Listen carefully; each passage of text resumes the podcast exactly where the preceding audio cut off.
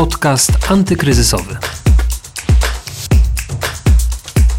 Justyna Smolińska, dzień dobry po majówce. Zapraszam na nowy odcinek podcastu antykryzysowego. Dziś rozmawiać będziemy o branży turystycznej, branży hotelarskiej. Od 8 maja hotele będą mogły wznowić działalność, jednak działać będą w reżimie sanitarnym przy 50% obłożeniu, a zamknięte pozostaną wciąż hotelowe restauracje oraz strefy wellness i spa. Czy przy tego typu częściowym otwarciu da się funkcjonować? Czy branża hotelarska odbije się od dna? No i ile czasu jej to zajmie? O tym dziś właśnie rozmawiamy, a moim gościem jest Rafał Szmytke, prorektor Szkoły Głównej Turystyki i Hotelarstwa Wistula. Posłuchajcie. Sam fakt, że nastąpi otwarcie jest światełkiem w tunelu. Oczywiście mamy świadomość, że przy tych e, ograniczeniach, jakie nadal będą, ta rentowność no, nie będzie zadowalająca, żeby nie powiedzieć, że będzie dramatycznie niska.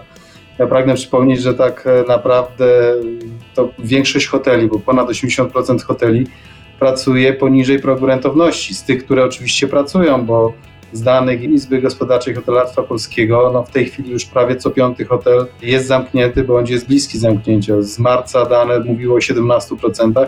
Nie sądzę, żeby się to poprawiło w tej chwili, a raczej poszło w drugą stronę, ale z tych funkcjonujących hoteli ponad 80 twierdzi, że pracuje poniżej progu rentowności, czyli przekładając na prosty język, generuje straty.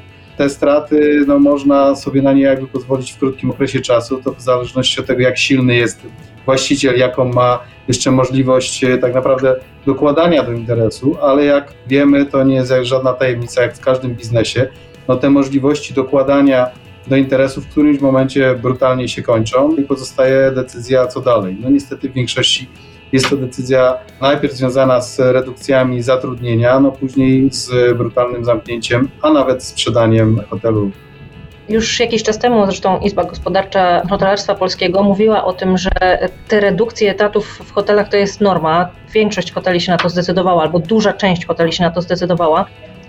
Teraz to otwarcie 50%, e, jeśli chodzi o obłożenie, spowoduje, że rzeczywiście te hotele choć trochę się odbiją, że zaczną funkcjonować, zaczną znowu zatrudniać. To już jest ten etap, że możemy mówić o powolnym wracaniu do normalności. Problem polega na tym, że nie da się otworzyć hotelu bez zatrudnienia ludzi. Jesteśmy w no tak. sektorze usług. Usługi się charakteryzują tym, że no, pracujemy z ludźmi i obsługują to też jakby pracownicy cały ten biznes. W związku z tym to nie jest tak, że jak mamy obłożenie rzędu 20%, to zatrudnimy 20% wymaganego personelu.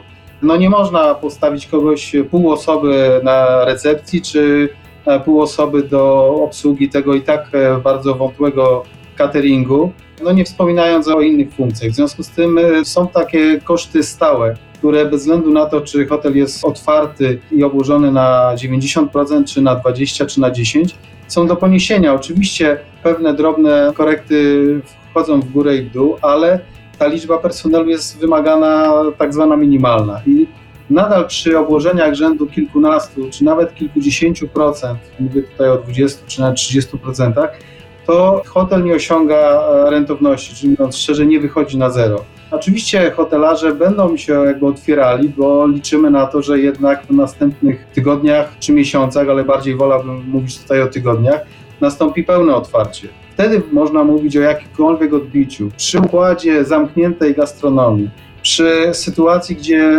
wszystkie inne usługi towarzyszące są nadal zamknięte, przy obłożeniu maksymalnym 50%, w mojej ocenie zasadnicza większość hoteli nie osiągnie progu rentowności, a więc będzie minimalizowała jedynie straty. A proszę powiedzieć, czy myśli Pan, Panie Rektorze, że mm, po tym otwarciu 50% goście wrócą do hoteli? Czy rzeczywiście ten popyt na usługi hotelarskie będzie na tyle duży, żeby chociaż zapełnić to 50% obłożenie?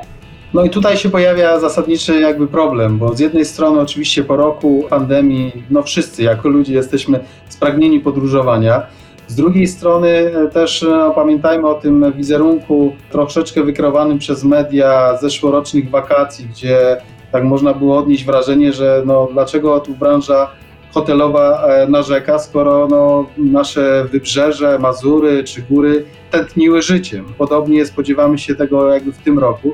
Tylko wrócę też do naszej poprzedniej rozmowy. To jest tylko pewna część obiektów e, hotelowych. E, Tak naprawdę te obiekty typowo wypoczynkowe, które są zlokalizowane w miejscowościach wypoczynkowych, mają ofertę dla turysty indywidualnego, dla rodzin, to jest tylko 20 kilka do 30 kilku procent e, całej branży e, hotelowej. Zasadnicza większość e, hoteli, są to hotele, mówię tutaj o, o hotelach, nie o obiektach hotelowych, są to hotele zlokalizowane w dużych miastach, są to hotele też poza miastami, ale nastawione są one na turysty biznesowego, na duże konferencje, na kongresy.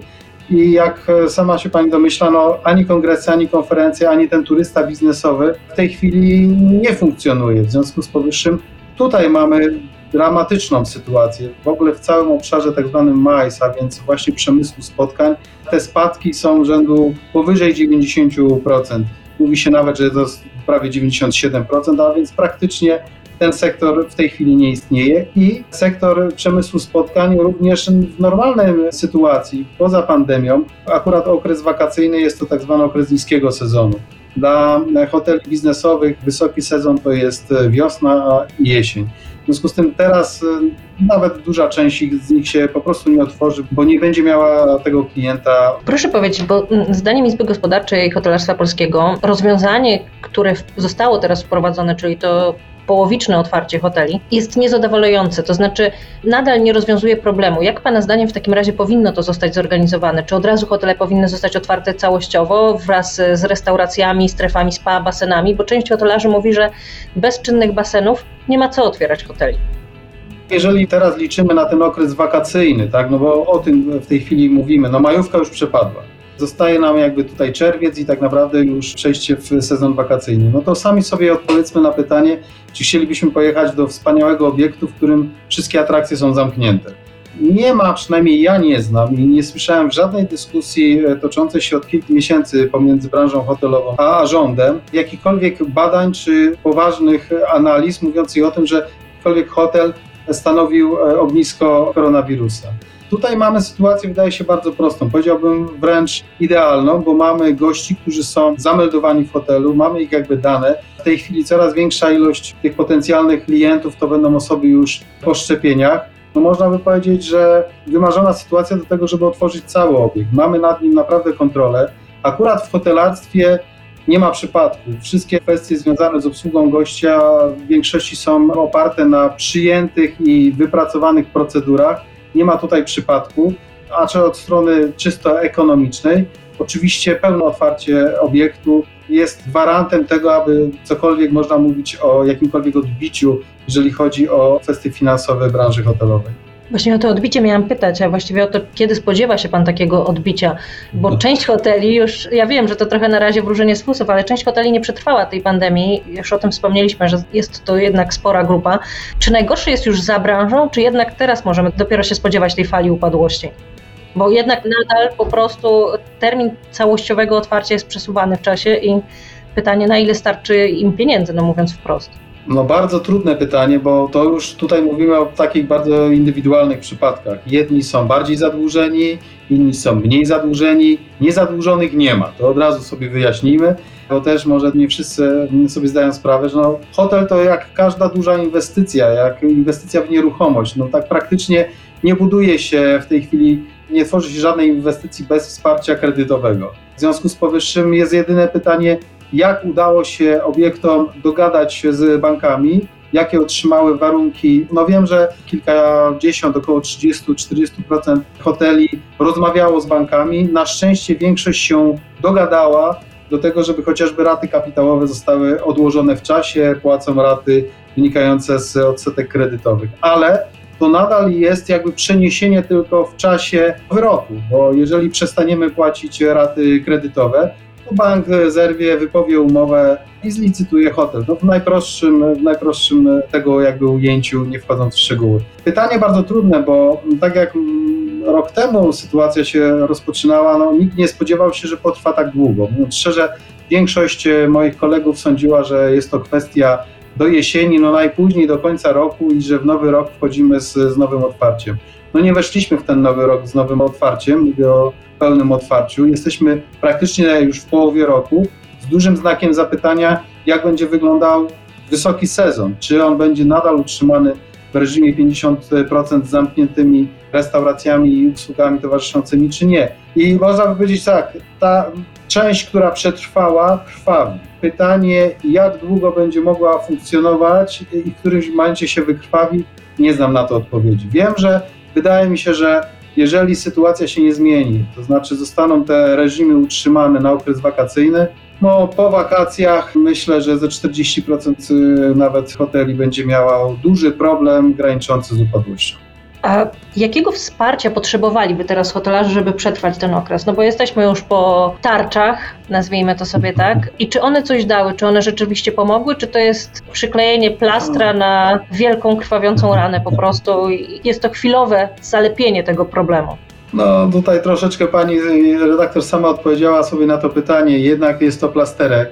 Pamiętajmy, że duże, to tak praktycznie z tych tarcz, które miały miejsce, duże obiekty hotelowe nie mogły skorzystać albo skorzystały w niewielkim stopniu. No tak one zostały stworzone, że duże podmioty praktycznie w dużej mierze zostały wyłączone z tej pomocy. Skorzystały średnie i małe obiekty, nawet bym powiedział, że nawet pewna część zarobiła na tej tarczy, chociaż oczywiście teoretycznie nie ma takiej możliwości, ale Polak jako słynący właśnie z kreatywności potrafi tutaj też takie sytuacje być może miały miejsce, czy nawet wiem, że miały miejsce. Problem jest dużych obiektów. Problem jest e, obiektów, których te tarcze nie objęły. Obiektów, które, tak już powiedziałem, no, wszystkie są w układzie współpracy z bankami. Szczerze mówiąc, to właśnie te postulaty Izby Gospodarczej Hotelarstwa Polskiego jakby oddają cały temat. Tutaj trudno sobie wyobrazić takie punktowe wsparcie, a raczej y, otwarcie tych obiektów tak, aby mogły wyjść ponad próg rentowności jest rozwiązaniem. A myślę, a jestem nawet przekonany, że te rozwiązania, które funkcjonują właśnie w dużych, często sieciowych y, hotelach, pozwalają na to, aby uchronić się z jednej strony przed koronawirusem, a z drugiej strony no, móc wynurzyć głowę chociaż na oddech powyżej tafli wody, pod którą teraz jesteśmy. A proszę powiedzieć, bo skupiliśmy się na hotelach, natomiast y, co z mniejszymi obiektami? Myślę o pensjonatach, o tego typu miejscach. Czy one też są w tak złej sytuacji jak te hotele większe? No bo wspomniał Pan, Panie Rektorze, że najgorzej mają hotele, które znajdują się w miastach, hotele konferencyjne, duże obiekty. Co z tymi mniejszymi? Te mniejsze, nastawione na turystę indywidualnego, wydaje mi się, że są w lepszej sytuacji, bo po pierwsze mogą działać dużo bardziej elastycznie, dużo szybciej są w stanie przestawić swoją ofertę. Nawet, no wyobraźmy sobie ogromny hotel na tysiąc gości hotelowych z ogromnymi salami konferencyjnymi. No trudno ten obiekt w ciągu kilku tygodni czy miesięcy przestawić na obiekt przyjazny, nie wiem, rodzinom. Nawet jego najczęściej położenie uniemożliwia już e, takie rozwiązania. Te małe pensjonaty, czy cały sektor nawet kwater prywatnych i tak dalej, są one najczęściej położone w miejscowościach atrakcyjnych turystycznie, jeżeli chodzi o turystykę wypoczynkową. W związku z tym, że mamy zamknięte de facto granice, no tutaj nie wchodząc w szczegóły, ale mówię o zamknięciu poprzez restrykcje zarówno z naszej strony, a więc tutaj nie będzie turysty zagranicznego, ale również polski turysta ma ogromny problem w te wakacje, gdzie wyjechać, bo tych kierunków jest niewiele, które mm, można wybrać, już nie wspominając też o kwestiach finansowych. No jednak wydaje mi się, że wybierze Polskę. Wybierze Polskę, będzie szukał właśnie, tak jak zresztą badania pokazują, miejsc bezpiecznych, z dala od tłumu, blisko natury, postawi na wypoczynek aktywny. W związku z tym tutaj odpowiadając na to pytania, te obiekty, które jakby spełniają te kryteria, to znaczy ich położenie i możliwości dają realizację tych zamierzeń, będą miały praktycznie stuprocentowe obłożenie w sezonie. Liczę na to, że ten sezon troszeczkę się wydłuży o wrzesień, że nie będzie we wrześniu i w październiku takiego spadku jak w latach ubiegłych. Zresztą rok poprzedni pokazał, że i wrzesień i październik to nadal były miesiące, które były całkiem niezłe, jeżeli chodzi o obłożenie obiektów w miejscowościach wypoczynkowych. Także tutaj widzę szansę, ale podkreślam, że nie chciałbym, aby to rzutowało na kondycję całej polskiej branży hotelowej, bo tak jak już powiedziałem, to jest około 30% całego problemu. I teraz mówienie, że w 30% obiektów hotelarskich, bo tutaj nie hotelowych, a w obiektach hotelarskich będzie wysokie, no nie zmienia sytuacji, że w skali całej branży jesteśmy bardzo, bardzo, bardzo w złej sytuacji. Jeżeli jesteśmy już przy sezonie, panie rektorze, to czy rzeczywiście ci goście hotelowi zaczynają rezerwować jakieś miejsce. Ma Pan jakieś informacje, że w momencie, kiedy odbyła się konferencja na temat e, luzowania obostrzeń, ludzie jakoś rzucili się na to, żeby móc rezerwować terminy w hotelach już jak najszybciej? Znowu wrócę do bardzo istotnego elementu. Hoteli w Polsce mamy w okolicach trzech, no prawie swego czasu w 19 roku nawet GUS podawał, że około 4000 obiektów. Teraz Izba Gospodarcza mówi o 2700, no nie wchodząc w szczegóły około 3. A zaś wszystkich obiektów hotelowych w Polsce no jest w granicach 11-12 tysięcy. W związku z tym trzeba zobaczyć o jakiej my tutaj mówimy pewnej proporcji. Teraz ten boom po konferencji, czy ja zawsze tak trochę się uśmiecham, ale jak na bieżąco analizuję przez ostatnie lata branżę hotelową, no to wystarczyło gdzieś w maju czy nawet w kwietniu tydzień pięknej pogody i nagle w większości pensjonatów i małych obiektów hotelowych nad morzem, czy na Mazurach, czy w górach rozdzwaniały się telefony. Gdy kwiecień i maj na przykład jest deszczowy, to znowu terminy tych rezerwacji przesuwają się w czasie. My tutaj jako klient reagujemy bardzo tak e, spontanicznie. Robi się w mieście ciepło, to przypominamy sobie o wakacjach. No ten rok, jak i poprzedni jest wyjątkowy, bo na to wszystko nakłada się jeszcze niepewność, w jakich warunkach nam przyjdzie funkcjonować. Dlatego rzeczywiście optymizm już jakby pojawił się. Rezerwacje w tych pensjonatach, obiektach hotelowych zaczynają mieć miejsce. Jeszcze nie są tak wysokie jak w latach ubiegłych, ale wydaje mi się, że teraz z każdym tygodniem będą coraz większe. W hotelach wręcz przeciwnie, widzimy sytuację, że poziom rezerwacji, jak ostatnio zerkałem na dane, jest zatrważająco niski, zarówno jeżeli mówimy o maju, czerwcu, czy ku mojemu zaskoczeniu również już wakacjom, a więc lipiec i sierpień. W hotelach te zapytania są w niewielkiej ilości w obiektach hotelowych, tych takich atrakcyjnych, ten ruch się już rozpoczął. Dziękuję bardzo za rozmowę. Naszym gościem był Rafał Szmytke, prorektor Szkoły Głównej Turystyki i Hotelarstwa Wistula. Dziękuję panie rektorze. Bardzo dziękuję. W dzisiejszym odcinku podcastu antykryzysowego to już wszystko. Zapraszam Was do wysłuchania wszystkich rozmów na stronie Pulsu Biznesu pod adresem pb.pl ukośnik antykryzysowy lub w aplikacjach podcastowych. Do usłyszenia niebawem. Podcast antykryzysowy.